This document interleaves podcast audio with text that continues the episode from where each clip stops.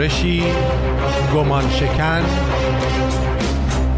با اجرا و کارشناسی خسرو فروا.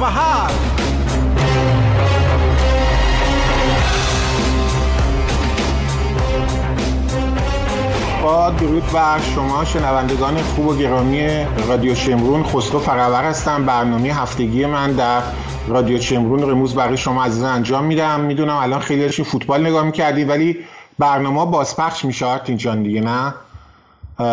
برنامه ها بازپخش میشه و امیدوارم که بازپخش برنامه را حتما نگاه کنید و برنامه خوبی خواهد بود. همونطور که به شما قول دادم، امروز بخش دوم نگاهی به قرآن و دستکاری هایی که در قرآن شده رو برای شما انجام میدم. مقدمه رو هفته پیش انجام دادم و دوستانی که علاقه دارن بهتر بتونن از این برنامه استفاده کنن، حتما باید برنامه هفته پیش رو گوش کنن که آرتین در آرشیو رادیو شمرون قرار داده و این برنامه ادامه اون خواهد بود. ولی حدودا نیم ساعت آخر برنامه بحث قرآن و دستکاری قرآن رو امروز یه ذره تخصصی تر انجام میدیم، وارد جزئیات خواهم شد و امیدوارم توده‌ای‌ها و حزب الله‌ای‌ها خوب برنامه رو گوش کنن که ذره خجالت بکشن.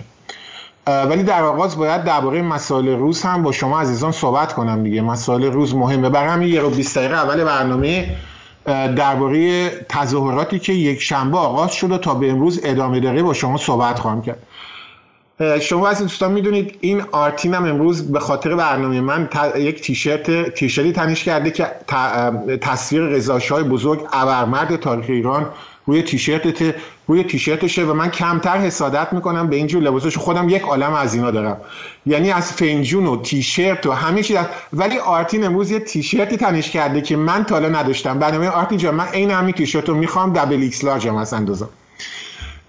و میخواستم سپاسگزاری کنم از کرواتی هم که دوستان در هنگام همیاری به رادیو شمرون، سامان عزیز از کیانی کانسپت در برنامه بودن. یه فکرام 3-4 هفته پیش بود آرتین جان و یکی از شنوندگان گویا همیاری کرد و خواسته بود که همیاریش به گونه‌ای باشه که یه کرواتی هم از کیانی کانسپت به من برسه که کروات رسید و انجام میخوام سپاسگزاری کنم.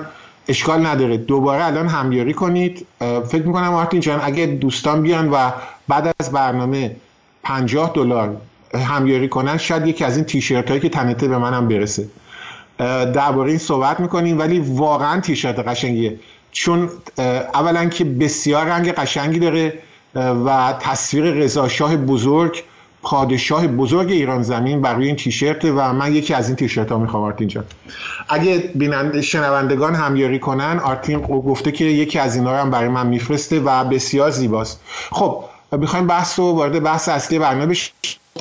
قسمت نیم ساعت آخر برنامه درباره قرآن یک بحث تخصصی خواهم کرد که حتما خوشتون خواهد اومد. 20 دقیقه اول اجازه بدید به مسائل روز بپردازیم. فکر کنم مارتین هم تو برنامه‌اش به این اشاره کرده، یک شنبه، دوشنبه، به خصوص دوشنبه و امروز هم تظاهرات ادامه پیدا کرد. بازار تهران شلوغ شد و از بازار تهران به خیابون‌های تهران رسید. من در برنامه‌ای که در تلویزیون دیگه شده رادیو تلویزیون صدای ایران داشتم، کلیپ رو پخش کردم. فکر کنم مارتین هم حتما صدا رو پخش کرده. تو فیسبوک هم قرار دادم که در خیابون‌های تهران دیروز مردم با تصویر مشاهده میکنید مکبر دیکتاتور گفتند و علاوه بر اون دوباره گفتند رضا شاه روحت شد. من درباره سقوط اقتصادی جمهوری اسلامی و دلایل اون دو سال الان در تلویزیون و رادیوهای مختلف صحبت کردم. سعی میکنم در 2 دقیقه خلاصه کنم، چون میخوام به بحث رضا شاه هم بپردازیم و اهمیت او در این شرایط امروز. فقط خیلی خلاصه میگم، در تلویزیون اندیشه 2 تا برنامه در این راستا انجام دادم. دلایل شکست اقتصادی جمهوری اسلامی، سقوط ارزی ایران، سقوط بانک‌های جمهوری اسلامی و همچنین نتایج لغو برجام توسط دونالد ترامپ. فقط کوتاه بگم، جمهوری اسلامی اشتباهی رو کرد که اتحاد جماهیر شوروی هم اون اشتباه رو انجام داده بود و جمهوری شوروی وقتی به افغانستان حمله کرد 1979 به اصطلاح تمام ذخایر ارزی خودش رو وارد این قمار سیاسی کرد. جمهوری اسلامی هم در شرایطی به در یمن و سوریه دخالت نظامی سیاسی کرد که فکر میکرد که پس از اوباما، با دلگرمی که از اوباما داشتن و با برجام که محمد جواد ظریف خائن به این ملت رفته بود با آقای جان کری امضا کرده بود، اینا فکر میکردن برجام امضا شده.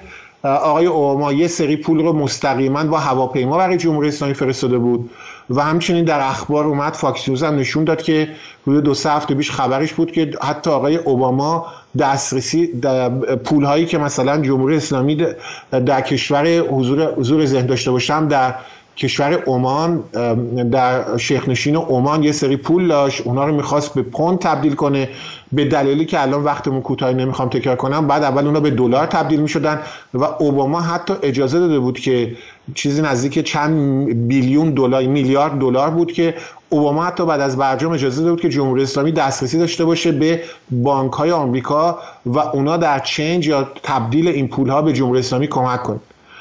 جمهوری اسلامی با چنین دلگرمی که فکر میکرد هیلاری کلینتون هم انتخاب خواهد شد، هر چی باشه حجت الاسلام CNN تمام مدت میگفت هیلاری کلینتون برنده خواهد شد، با دلگرمی که از اوباما داشت و امید به پیروزی کلینتون وارد جنگ‌های یمن و سوریه شد و ذخایر ارزی خودش رو پیش از آن چیزی که داشت خرج این جریان کرد.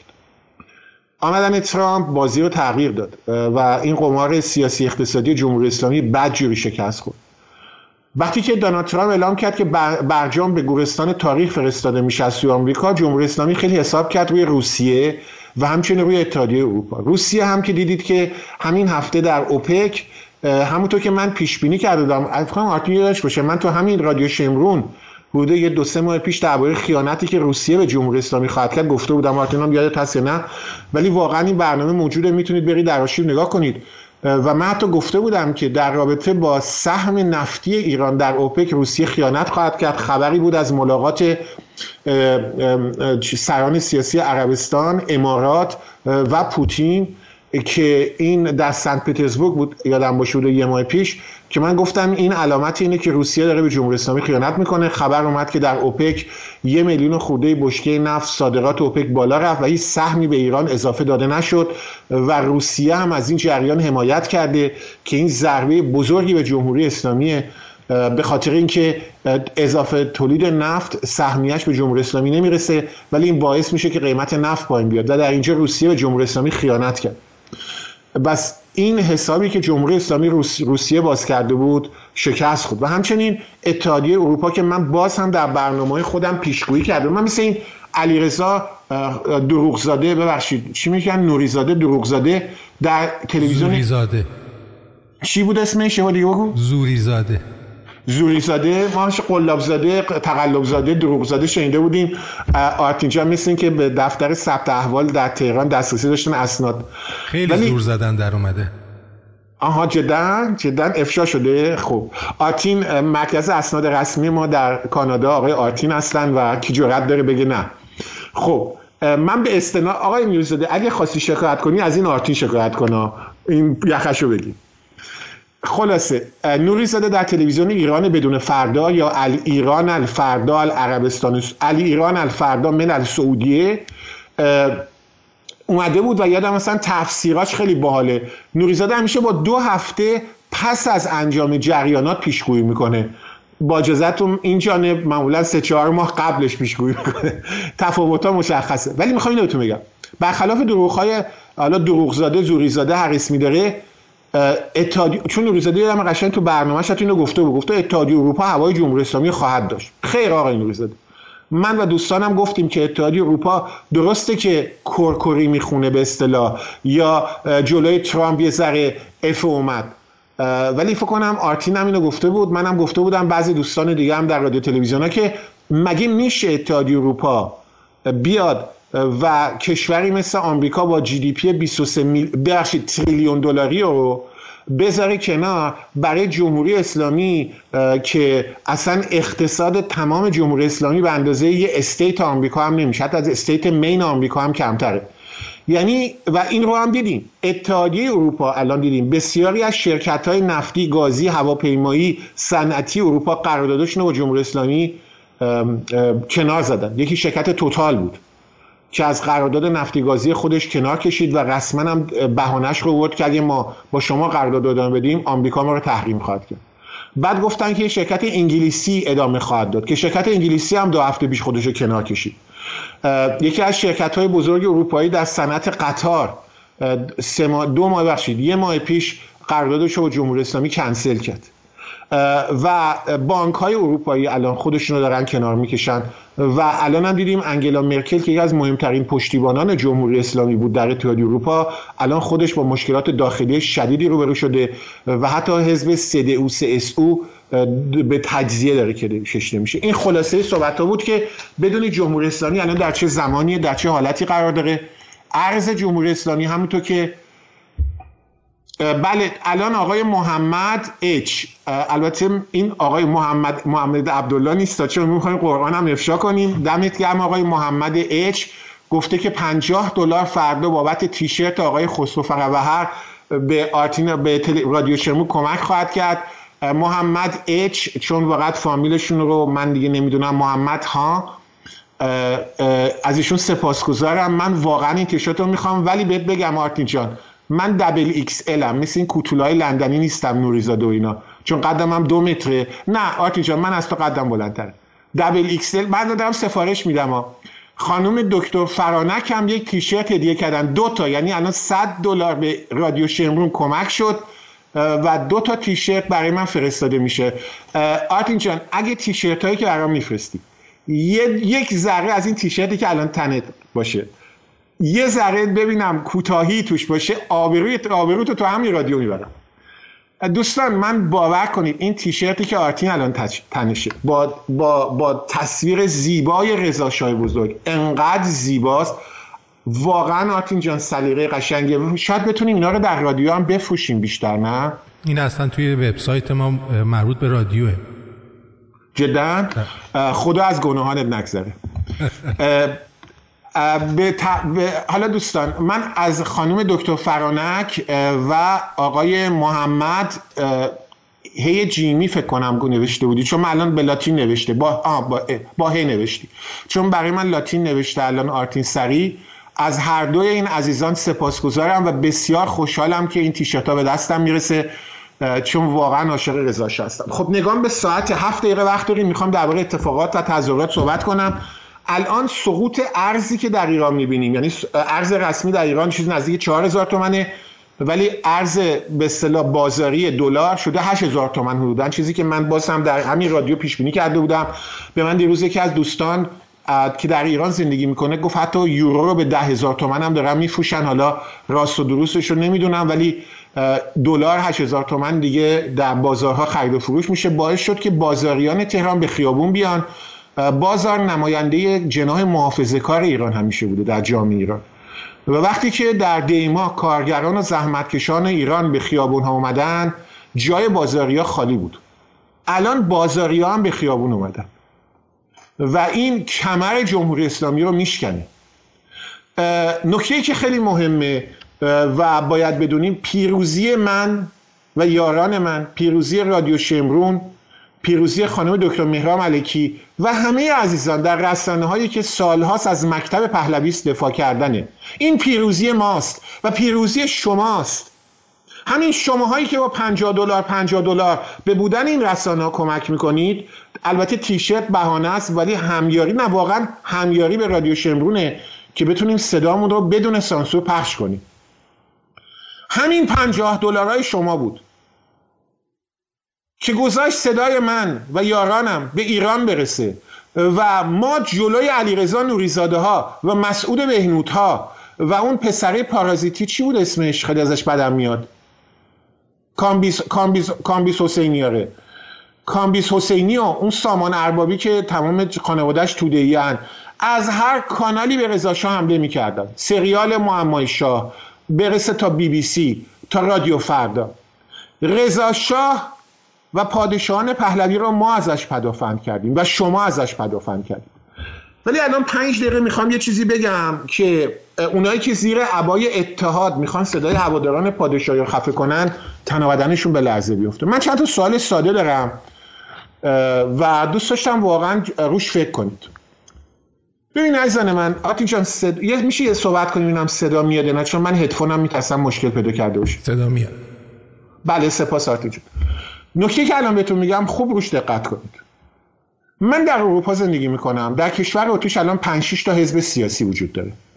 شاید تو آمریکا مردم اینو نشناسن چون فقط 2 تا حزبه، ولی در اروپا بسیاری از کشور اروپایی معمولا 4-5-6 تا حزب سیاسی هستن که نماینده در پارلمان دارن. فکر کنم همه تو اینو میدونید.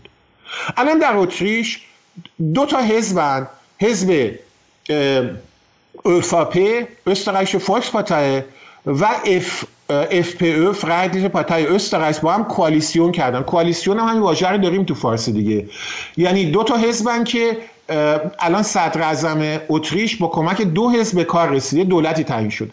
به وجود آمدن کوالیسیون یا اتحادهای احزاب برای به وجود آمدن دولت در اروپا چیز ساده ایه، چیزی که همیشه اتفاق میفته. این کوالیسیونا الان در اتریش حزب اوفاپی صدر اعظم رو تعیین میکنه، حزب FPÖ که همیار اوناست که دولت تعیین بشه دست راستی ان، اینا معاون صدر اعظم. چه ربطی به ایران داره؟ حالا آرتین، شاید آرتین دوستان بگن چه ربطی به ایران داره. خیلی ساده است. 2 تا حزب با هم اتحاد کردن که دولت تشکیل بدن. حزبی که بیشترین رأی‌ها رو آورده صدر اعظم رو تعیین میکنه دیگه، اشتباه که نمیکنم. و رئیس جمهور اتریش که نقش تشریفاتی داره، فقط وقتی انتخابات تمام میشه رئیس جمهور اتریش یه وظیفه بهش میدن، میگه که نگاه میکنه ببینه کدوم حزب بیشتر رأی آورده، به اون مأموریت تشکیل حزب میدن. حالا یه نکته بهتون بگم، حزب اوفاپ الان حضور ذهن ندارم، چیزی نزدیک 30% بیشتر رأی نیاورد تو انتخابات اتریش، فقط 30% حدوداً. FPÖ هم 20% رأی آورد که با هم دیگه تونستن 50% بشن. یعنی حزب اوفاپ الان صدر اعظم اتریشو داره، فقط 30% رأی آورده بود. به ما چه درسی یاد میده؟ که اتحاد در سیاست همیشه اون حزبی که بیشترین هوادار رو داره، حتی اگه کمتر از 50% باشه، اون حزبی که بیشترین آرا رو داره اونه که در اتریش، در آلمان صدر اعظم رو باید تعیین کنه. برای کمبود رأیش هم میره از احزاب دیگه کمک میگیره. فکر کنم تا اینجا حرفم منطقی بود دیگه. آقا مردم تو ایران دارن میگن چی؟ رضا شاه روحت شاد.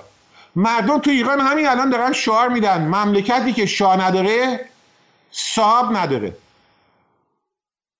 یک نفرم بدونه که بخوام به مصدق حمله کنم، در 1 سال گذشته شما در خیابونای تهران حتی یک بار شعار ندیدید بگن مصدق.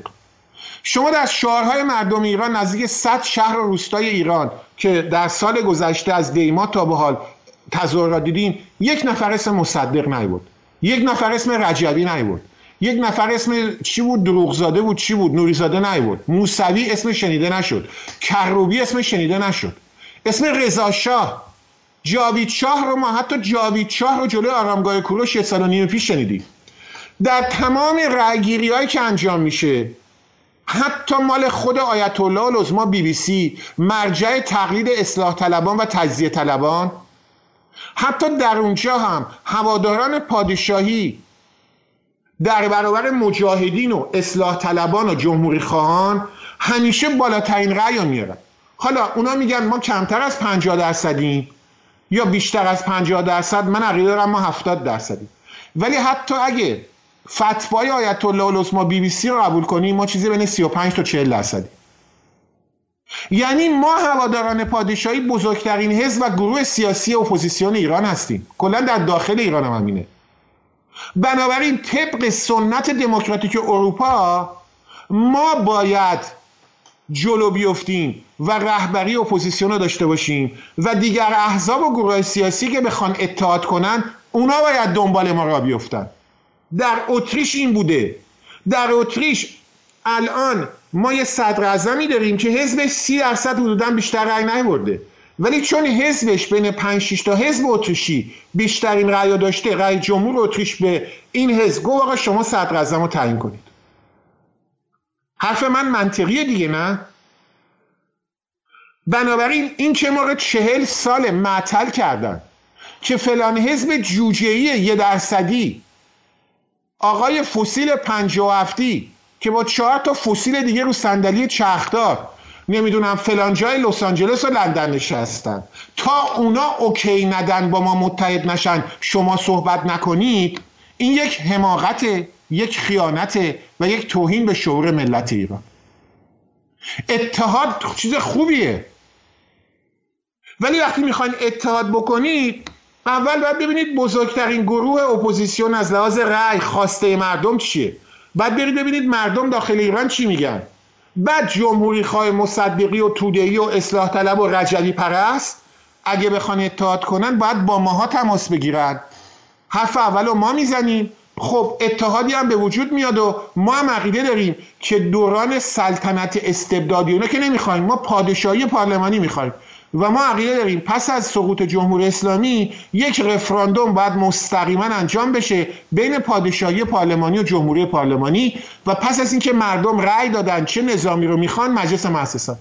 ولی این که میان به من، به آرتین و بقیه هواداران پادشاهی میگن شما ساکت باش، شما جاویدچاتو نگو، چون فلان فسیل 57 که 4 تا هوادارم نداره میخواد با ما اتحاد کنه ناراحت میشه، یا تجزیه طلبانی مثل عبدیان و نمیدونم اون ضیاء صدرالاشرافی و اراذل اواشی که نوریزاده برد واشنگتن که 4 تا عضو بیشتر نداره احزابشون. ما اول باید بیایم ایران رو بکنیم کثیرالمله، فدرال کثیرالمله، 4 تا فوش هم به رضاشاه بدیم از ایده اینا، بعد بریم ما که اکثریت هستیم یا بزرگترین گروه هستیم باید بریم زیر عبای نوریزاده و زیادین صدرالاشرافی تجزیه طلب و آقای مهتدای کمیله تجزیه طلب و نمیدونم حزب دموکرات کردستان تجزیه طلب که حتی پرچم ایرانو نمیذارن، یا بریم سراغ مریم رجوی صدام حسینی،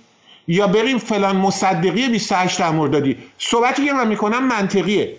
روند دموکراتیک اتحاد یعنی اینکه بزرگترین طیف سیاسی، گروه سیاسی، بزرگترین خواسته مردم ایران باید رهبری این اپوزیسیون رو به دست داشته باشه. البته منم عقیده دارم باید شرایطی به وجود بیاد که مخالفین هم بتونن کنار ما باشن. شرایطش همینه که ما میگیم آقا بعد از فروپاشی جمهوری اسلامی رفراندوم خواهیم گذاشت و مجلس مؤسسان. فکر کنم حرفم منطقیه. ولی دیگه شما حق ندارید به من، به آرتین، به خانم ملکی و به دیگران بگید شما حق ندارید الان از پادشاهی صحبت کنید. امروز فقط اتحاد، امروز فقط اتحاد یعنی این که آقایون 57 که میگفتم 4 تا هوادار بیشتر ندارن اونا باید بیان دنبال ما. همونطور که در اتریش بوده، همونطور که در آلمانه. الان صدراعظم آلمان خانم آنگلا مرکل دیگه، درسته؟ حزب اسپد سوسیال دموکرات آلمان صدراعظم رو تعیین نکرده. در آلمان یه دولتی بر سر کاره که CDU و CSU 2 تا حزب بسم الله حزب خواهر برم، چون یکیشون فقط تو باواریاست. CDU CSU از یک طرف و SPD از یک طرف. ولی چون CDU CSU بیشترین رأی آوردن، اتحادی که برای تشکیل دولت در آلمان انجام شده صدراعظمش کی آرتین جان؟ آنگلا مرکل. بنابراین اتریش و آلمان رو نگاه می‌کنید اتحاد این گونه به وجود میاد. بنابراین امروز شعار مردم ایران هواداری از پادشاهیه. و من یه پرسشی دارم آرتین جان و بعد میخوام یه آهنگی پخش کنیم و این پرسشو دوست دارم جواب بدن به من مصدقی‌ها. شماهایی که 40 ساله به نام مصدق، من نه توهینی بهشون میکنم نه چیزی، دهان من و دیگر هواداران پادشاهی رو میخواید ببندید. شماها که ادعا میکنید پیشوای مردم و قبله مردم ایران مصدقه، به من جواب بدید در 1 سال گذشته چرا یه نفر نیامد تو خیابون میگه مصدق روحت شد؟ چرا همه میگن رضاشاه روحت شد؟ مگه مصدق مخالف رضاشاه نبود؟ مگه تو مجلس 14 هرچی از دهنش در اومد به رضاشاه حمله نکرد؟ مگه تو مجلس 5 رأی نداد که پهلوی رأی نداد که قاجارآباد بمونن بر ضد رضاشاه؟ پس مصدق مخالف رضاشاه بود. رضاشاه مصدق رو تبعید کرده بود. اینکه همه میدونن. پس چرا مردم میرن تو خیابون میگن رضاشاه روحت شاد؟ یه نفر بلند نمیشه بگه مصدق روحت شد. مردم چرا امیدشون به ادامه مکتب پهلویسمه نه به مصدقیسم؟ بذارید من یه جواب خودم بدم. علاوه بر این که مصدق رو ما افشا کردیم و جوانان ایران خیلی هاشون متوجه شدن که مصدق کی بوده، یه چیز دیگه هم هست. امروز هرچی بچه ها خونده، اصلاح طلبه، تودهیه، تجزیه طلبه، فدرالیسته، همراه با جمهوری اسلامیه، از محمد جواد ظریفش گرفته تا مریم عزدانلو قاجار معروف به رجوی تا علیرضا نوریزاده و هرچی تجزیه طلب مثل زیادین صدرالاشرافیه. اگه برید سایت‌هاشون و سخنرانی‌هاشون نگاه کنی همه خودشون رو شاگرد کی میدونن؟ مصدق. مسعود بهنود وقتی از جمهوری اسلامی دفاع میکنه خودش رو شاگرد مصدق خطاب میکنه. محمد جواد ظریف وقتی با جانکری میشینه مذاکره میکنه خودش رو مصدق دوم خطاب میکنه. درسته؟ و اینجاست که مردم فهمیدن که در زیر سایه مصدق درخت آزادی در ایران رشد نخواهد کرد و فهمیدن که رضا شاه و محمد رضاشاه و مکتب پهلوی است و پادشاهی پارلمانی آینده خوبی رو برای ایران خواهد داشت. خب دوستان، این صحبت کوتاه من بود. می‌خوایم درباره قرآن امروز یه سری مسائل صحبت کنیم. از آقای محمد گرامی و خانم دکتر فرانک سپاسگزارم. برای $50 هر کدوم $50 قول دادن که تا فردا به رادیو شمرون کمک کنن. دوستان دیگه هم اگه همیاری کنن خوشحال میشم، چون باید این رادیو را یه کاری بکنیم که تصویری هم بشه و با ماهواره هم بشه. این کارا ادامه میشه. ما این آرتون انقدر اذیتش میکنیم که ازتون سپاسگزارم عزیزان. بحث قسمت دوم برنامه درباره قرآن، قسمت دوم برنامه‌ای که هفته پیش آغاز کرده بودم و بحثی خواهم کرد درباره این که قرآن دستکاری شده، آیا به قرآن میشه اعتماد کرد یا خیر. آرتینشان اگه امکان داره موسیقی رو پخش کنیم و میریم برمیگردیم.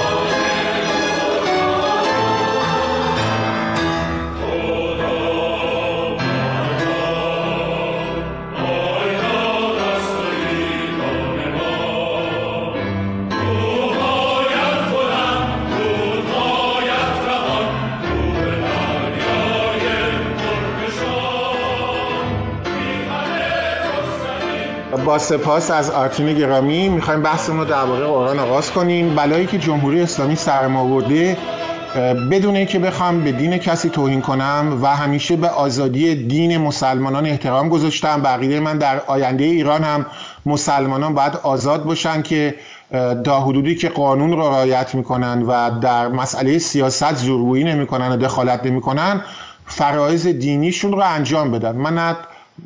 من نمیخوام مسلمون کشی بشه در ایران، اصلا نمیخوام مسجد سوزی بشه در ایران. من فقط یه چیز رو میخوام همه ایرانیان در برابر قانون برابر باشن و ظلمی که به نامسلمانان در 1400 سال گذشته در ایران شاهدش بودیم به پایان برسه. یه مسلمان حق داره بره تو مسجدش تا اونقدر که دلش میخواد بگه لا اله الا الله و محمد رسول الله، حقشه. منم باید حق داشته باشم که باز ضد محمد و الله صحبت کنم. همه ایرانیان باید در برابر قانون برابر باشن.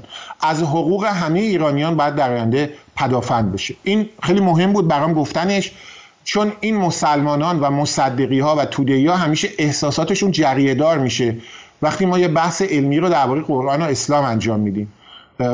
سانسور اینها حد و مرز نداره. بنابراین بازم تکرار میکنم، به همه مسلمانان احترام میذارم ولی به اسلام احترام نمیذارم. من به آزادی دینی هر مسلمانی احترام میذارم ولی به دینشون احترام نمیذارم. این خیلی مهمه. بارها هم گفتم شما لازم نیست به عقاید من احترام بذارید، بلکه به آزادی من در بیان عقیدم باید احترام بذارید. این نکته بسیار مهمیه که بارها درباره‌اش صحبت کردم و طبق همین اصلی که خودم گفتم که به عقاید من لازم نیست احترام بذارید. هیچ علاقه‌ای ندارم به عقاید من احترام گذاشته بشه، ولی من میخوام که به آزادی من در بیان عقایدم احترام گذاشته بشه. به همون دلیلم من به دین اسلام احترامی قائل نیستم، ولی به آزادی مسلمانان در آزادی دینیشون احترام میذارم. این نکته خیلی برام مهمه. بحث قرآن رو شروع میکنیم. من عقیده دارم بلایی که از سر ایران اومده ریشه در خود قرآن داره و اینکه مردم ایران باور داشتن که قرآن حرف یک خدایی است و هر چه در قرآن آمده درست و مو به مو باید اجرا بشه.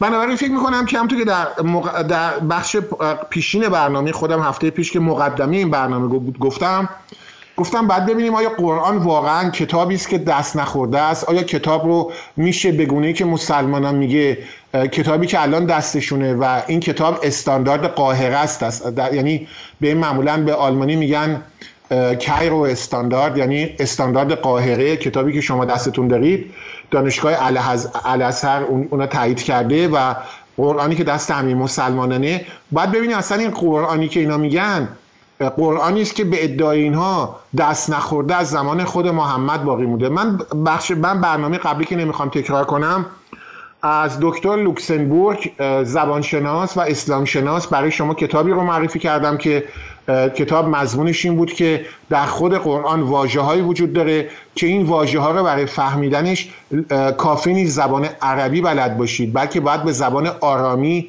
یا مسیحیان سوریه و مناطق شامات باید آگاهی داشته باشید. اگه دوست دارید به بخش پیشین برنامه رو نگاهی بهش بکنید. امروز برای شما یک مثالی میخوام بیارم تا بدونید که مقصود من چیست.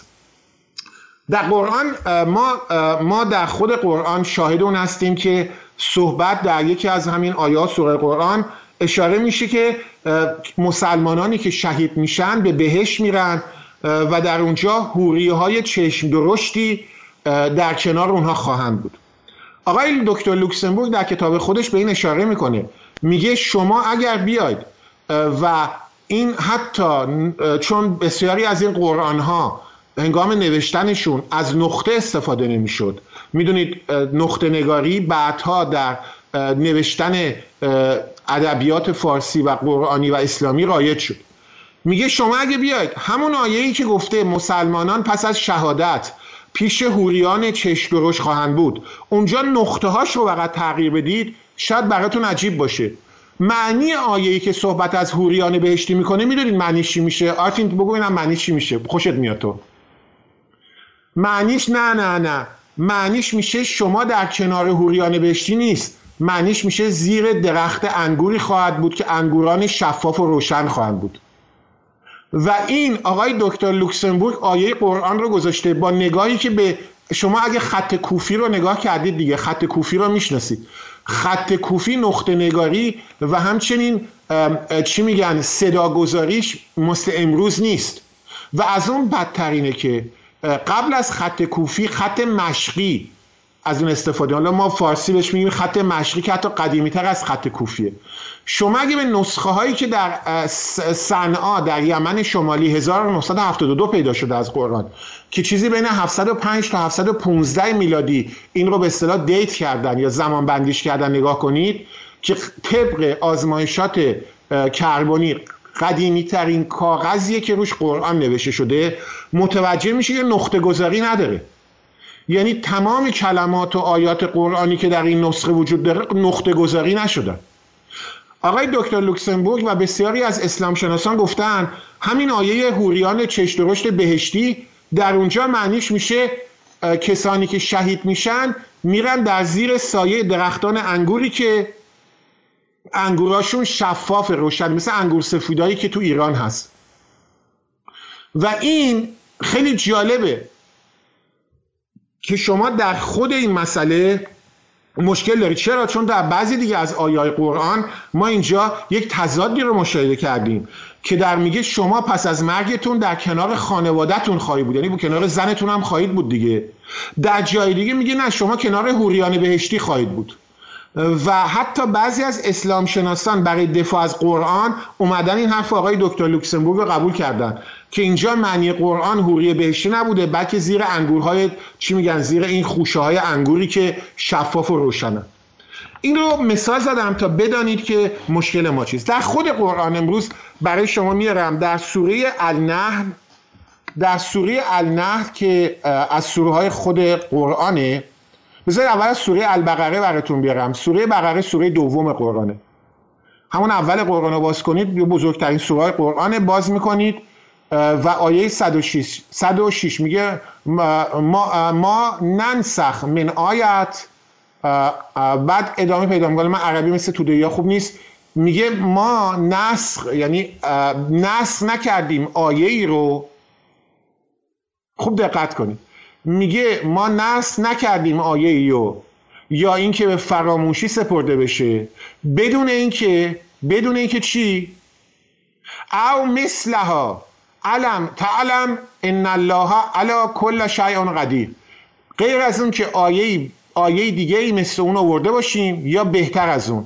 مگر نمیدانید الله از همه چی بیشتر میداند؟ خودش داره میگه ما بعضی از آیه ها رو به فراموشی سپردیم یا از اون بهترش آوردیم.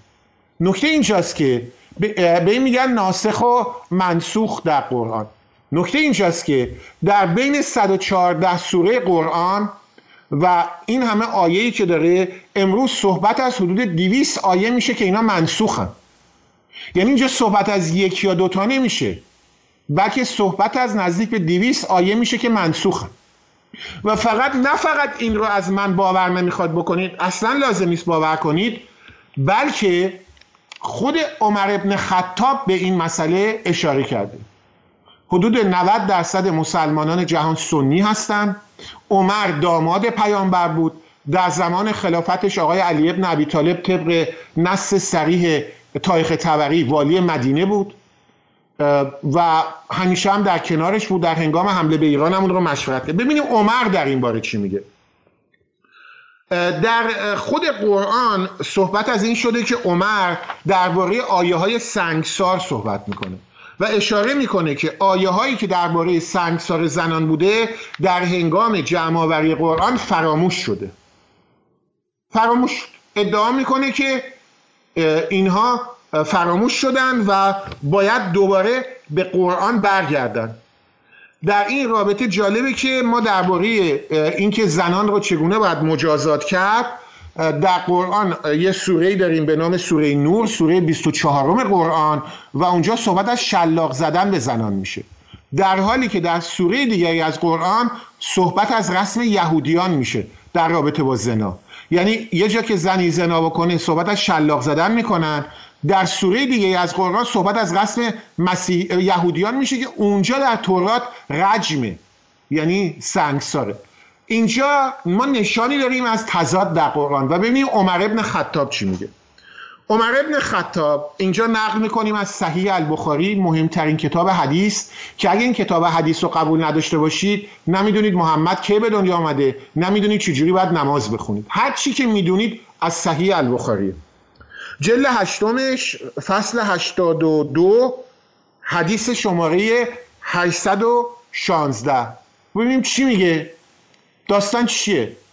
در این صحیح البخاری از ابن عباس، آقای آرتینین ابن عباس رو میشناسی دیگه، این مسلمان ها شیعه به ابن عباس قسم میخورن، فامیل همون علیه دیگه، همون علی.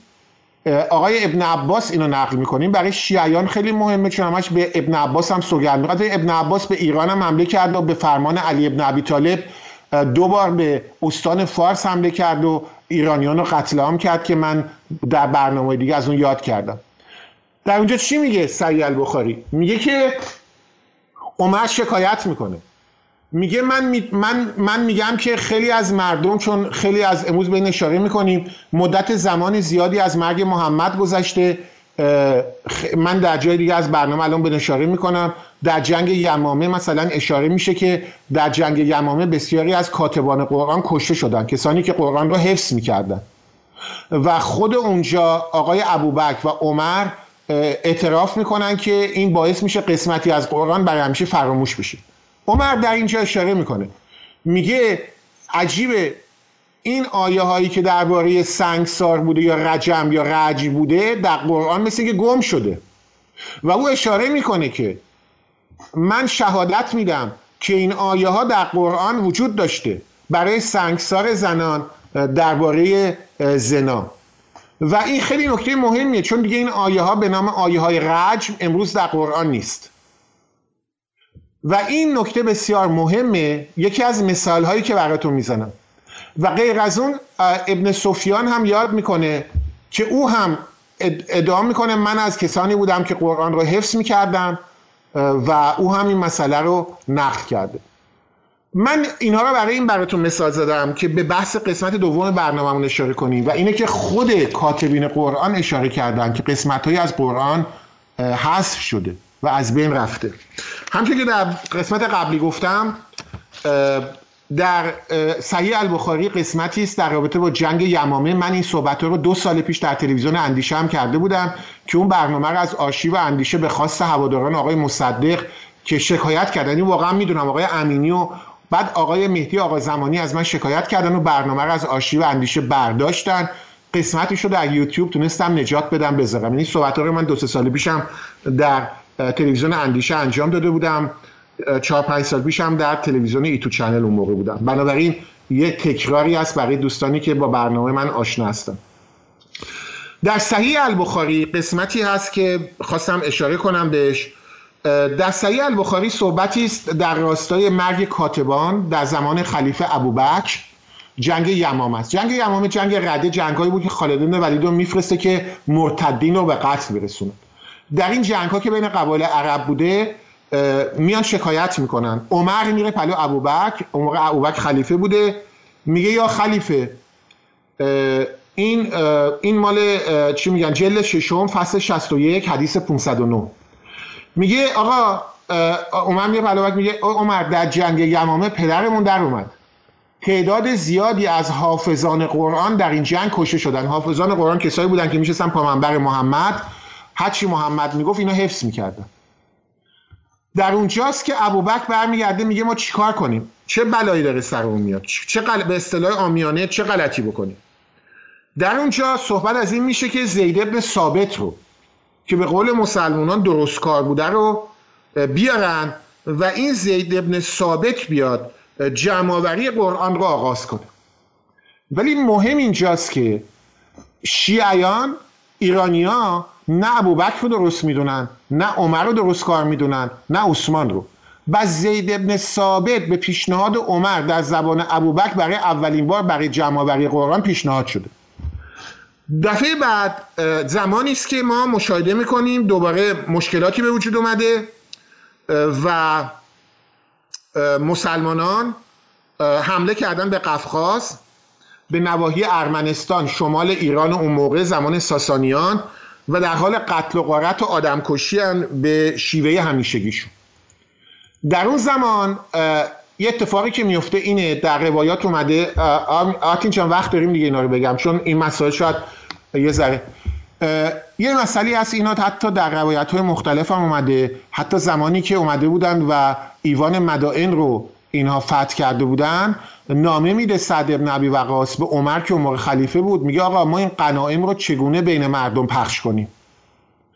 عمر میگه به گونه‌ای پخش کنید مساوی باشه، گفت آخه بعضی چیزا گرونترن و خلاصه اینا. میگه به کسانی ارجعیت بدید که بیشتر از همه آیه قرآن بلدن، از قرآن حفظن و این مکتوبات موجوده. و بعد سعد بن ابی وقاص میگه آره این کارو کردم. عمر میگه چجوری پخش کردی؟ گفت آره خب اکثرشون فقط بسم الله الرحمن الرحیم بلد بودن و اتفاقا خیلی خوب شدین چون به طور مساوی بین همه پخش شد. این بس موجود داره که در جنگ ها هنگام غنیمت گرفتن کسانی که قرآن رو بیشتر حفظ بودن، به قرآن آشنایی داشتن، بهشون لطف بیشتری میشه. حالا حمله کردن به قفقاز، بین مسلمان‌ها در پخش غنایم دوباره آدمکشی و جنایت و به اصطلاح چاقو کشی شده دیگه. صحیح بخاری به این مسئله اشاره میکنه، نقل قول از اناس بن مالک میگه این مشکل رو میبرن و مطرح میکنن به عثمان. و میگه آره مردم شامات و اینا برای حمله به ارمنستان و آذربایجان کشور ما دیگه، آرتین جان اون موقع کشور ما بوده، و اونجا این میگه که آره خلاصه کتککاری شده. درباره چی کتککاری شده؟ خوب دقت کنید. گفتم بهتون که حتی زمان صبر نویقاز هر کی بیشتر آیه میخوند یه ذره بیشتر بهش غنیمت میدادن. این رسم زمان عثمان هم ادامه داشته. بعد اومدن مردم برای گرفتن غنایم آیه گفتن و ببینم سوره گفتن، از حفظ گفتن.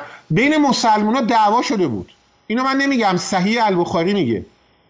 سر اینکه کدوم آیه ها درستن کدوم آیه ها غلطن، که بعد اونجا همین آقای ابن الیمان اونجا که نقل قول از اوست میگه میره پله عثمان، میگه عثمان باید یه کاری بکنی وگرنه همون بلایی سر قرآن میاد که سر مسیحیان و یهودیان هم اومد. یعنی اصلا جمع‌آوری قرآن دلالش تقسیم غنایم بوده و جالبه بین خود مسلمانان در این جنگ ها دعوا بوده کدوم آیه ها درسته و کدوم آیه ها غلط.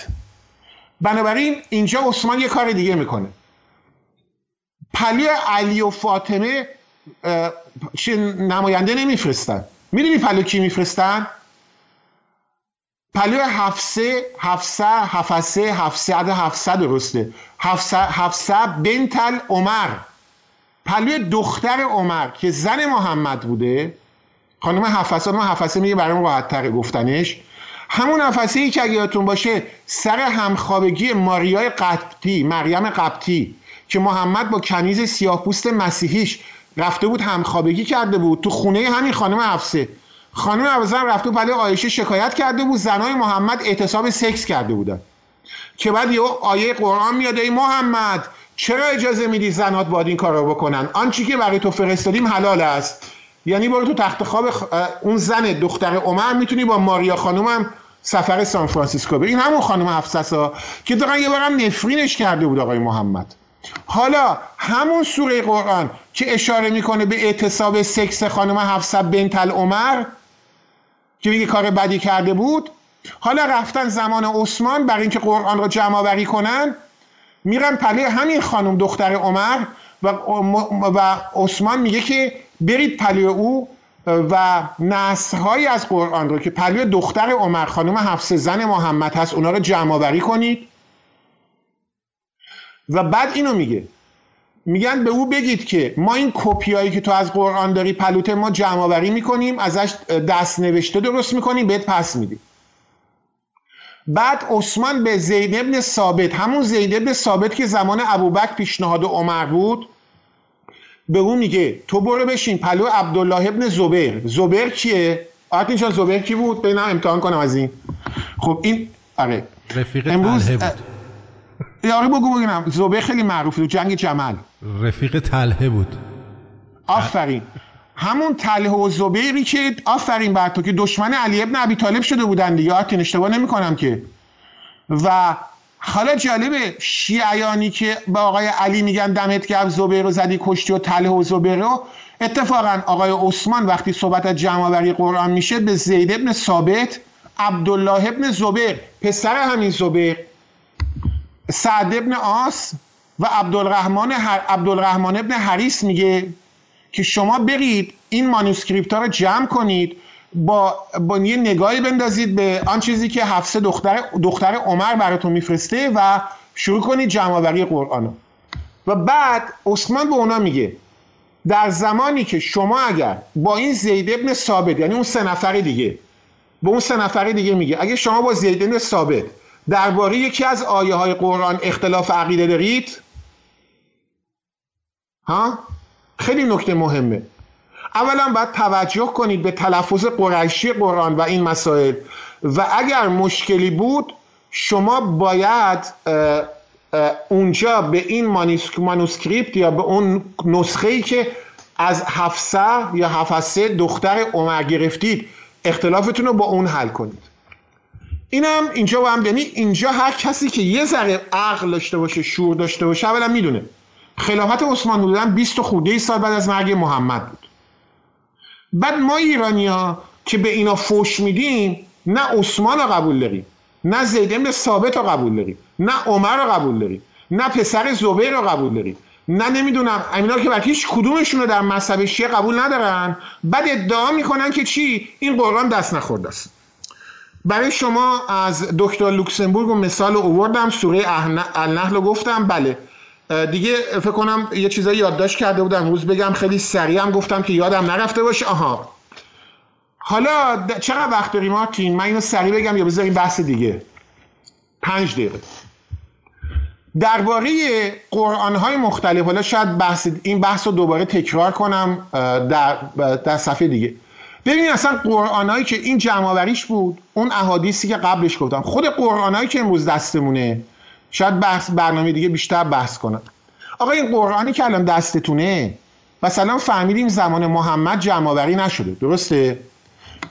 من این بحث رو برنامه دیگه ادامه خواهم داد، فقط یادآوری می‌کنم. از بین حدود 10 یا 12 قرآنی که به اصطلاح قدیمی ترین قرآن‌های جهانن، یه قرآنی که 1972 در شهر صنعا مال یمن شمالی بود، اون موقع پایتخت یمن شمالی بود، در مسجد مرکزی این شهر، وقتی که می‌خواستن این مسجد رو ترمیم کنن، این منارهشون گنبدش 2 تا سقف داشت، بین سقف پایینی و سقف بالایی یه سری خورجین ها یه سری کاغذ پاره پیدا میکنن که بعد متوجه میشن که این یه قرآنه، به این میگن قرآن صنعا. دانشمندا میرن اونجا، آلمانی بودن خیلیاشون، اروپایی، اینو مطالعه میکنن و متوجه میشن که این مال دوران خلیفه الولید از خاندان مروانی، ولید ابن عبدالملک مروانی، خلیفه مروانیه.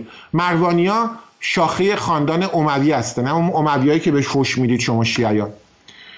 و بعد متوجه میشن که این بطر کاغذی که روشه، این قدیمی ترین کاغذهایی هم که روش قرآن نوشته شده، که من برنامه پیشینم گفتم بهتون، چه اگه برید سرچ کنین متوجه میشید که این قرآنی که اونجا هست با قرآنی که الان دست شماست تفاوت داره. علاوه بر تفاوتی که داره، اون چیزی که رو قرآنه با اشعه ایکس دیدن زیرش هم یه قرآن دیگه است که اونم تفاوت داره با قرآن امروز. سوم، چون به خطی نوشتن که نقطه گذاری نداشته، در خواندنش هم مشکل داره. ما یه قرآن دیگه داریم در تاشکنده که مسلمانان ادعا میکنن این نسخه قرآنی که در تاشکنده، این نسخه قرآن به اصطلاح قدیمی تر سمرقند ازبکستان یا تاشکند، خلاصه در ازبکستان. مشکلی که ولی این مسلمانان نمیتونن به پاسخ بدن اینه که اولا نوشته شده این قرآن غلط املایی داره، غلط گرامری داره، و همچنین اگه حضور ذهن داشته باشم بیشتر از 40-50 تا سوره توش نیست، یعنی از 114 تا سوره قرآن فقط نصفش توی قرآن تاشکنده. پس به قول این مسلمان‌ها، مصدقی‌ها، انا لله و انا الیه فلان، یعنی اینم بیخیال. نکته بعدی، قرآنیه که این مسلمان‌های ترک ادعا میکنن در موزه توپکاپیه، ادعا میکنن که عثمان زمان عثمانه، که این هم 2 تا اشتباه بزرگ توشه. اگه این مال زمان عثمان بود نمیتونه خط کوفی داشته باشه، بلکه میبایستی خط مشقی بهش میگن، یا یک کوفی ابتدایی میداشت. خط کوفی در اواخر قرن 7 میلادی رایج میشه، به خصوص با اومدن امویان. بنابراین این خط مشقی رو می‌بینید. اتفاقا قرآن رو که نگاه می‌کنیم، قرآن توپکاپی خط کوفیه. یک خط کوفی. حالا خط مشقی که اصلا خوندنش کار اصلا امکان پذیر نیست، چون از لحاظ خطی غلطه. ولی قرآن توپکاپی یه مشکل دیگه هم داره که خط کوفی داره، خود خط کوفی هم خواندنش مشکله. یه مشکل دیگه هم داره، خود مسلمان ها اعتراف میکنن که 23 تا آیه کمتر داره از قرآنی که امروز دست مسلمانانه. یعنی سایت های اسلامگرای رادیکال دروغگو خودشون هم اذعان میکنن که 23 تا آیه این قرآن کم داره. ولی ببینید دانشمندان چی میگن.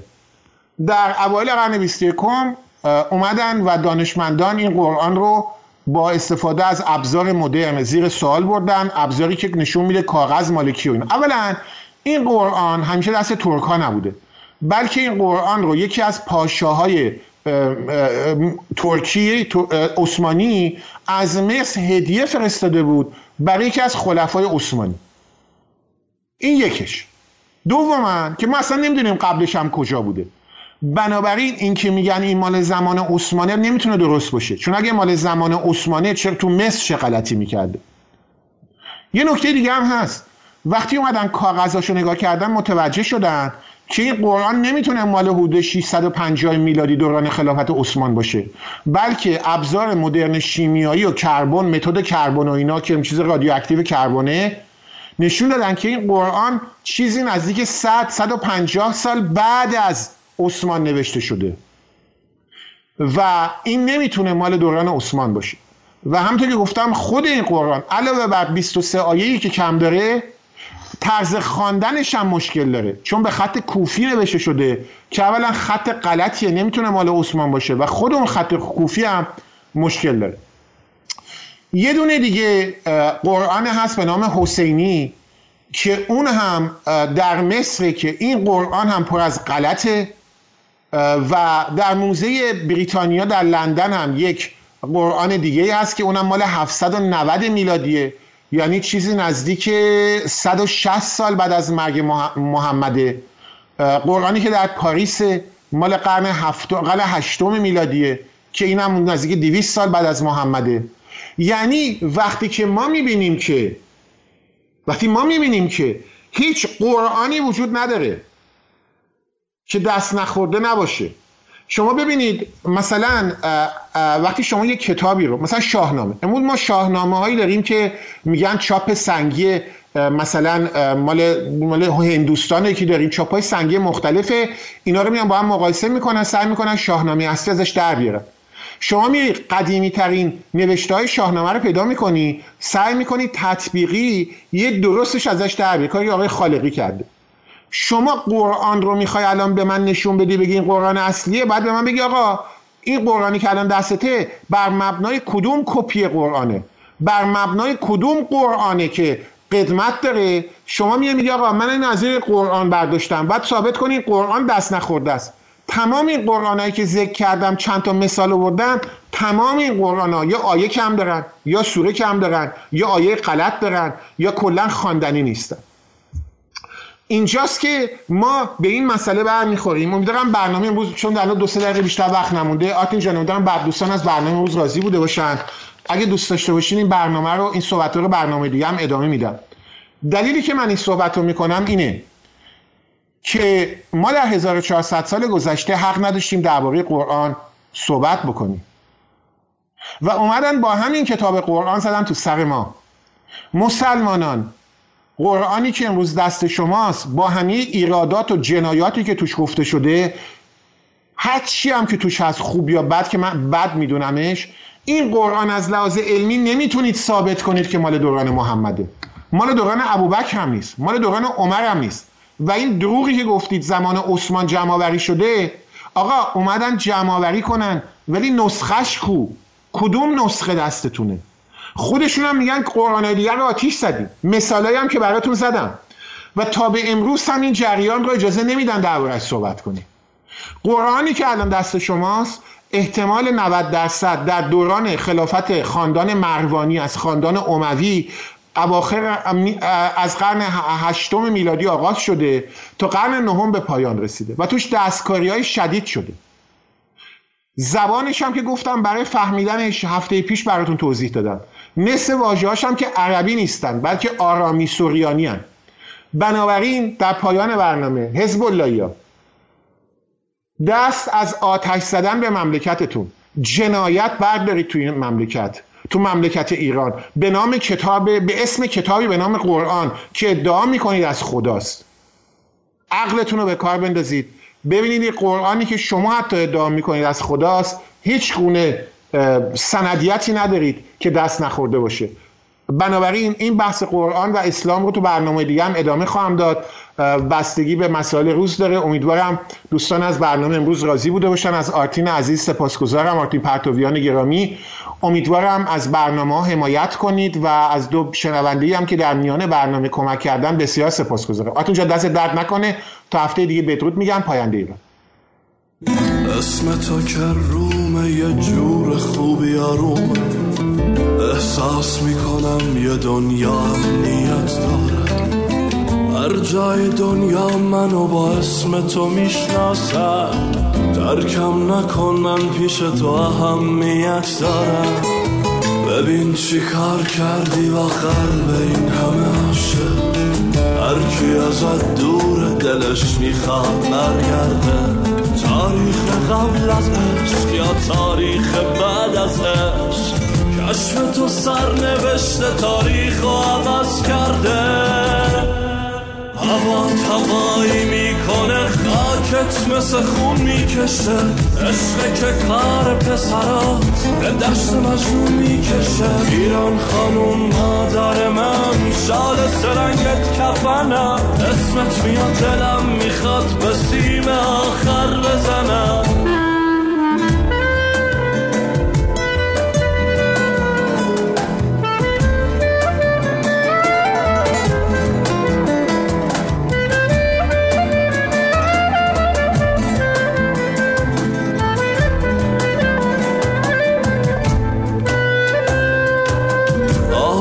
تو واکن بذار احساس آرامش کنم، اونقدر زیبایی که میتونم ازت خواهش کنم. اگه به جایی میرسم از روی خاکت پاش شدم، اونقدر جذابی که بی خیاله ی دنیا شدم.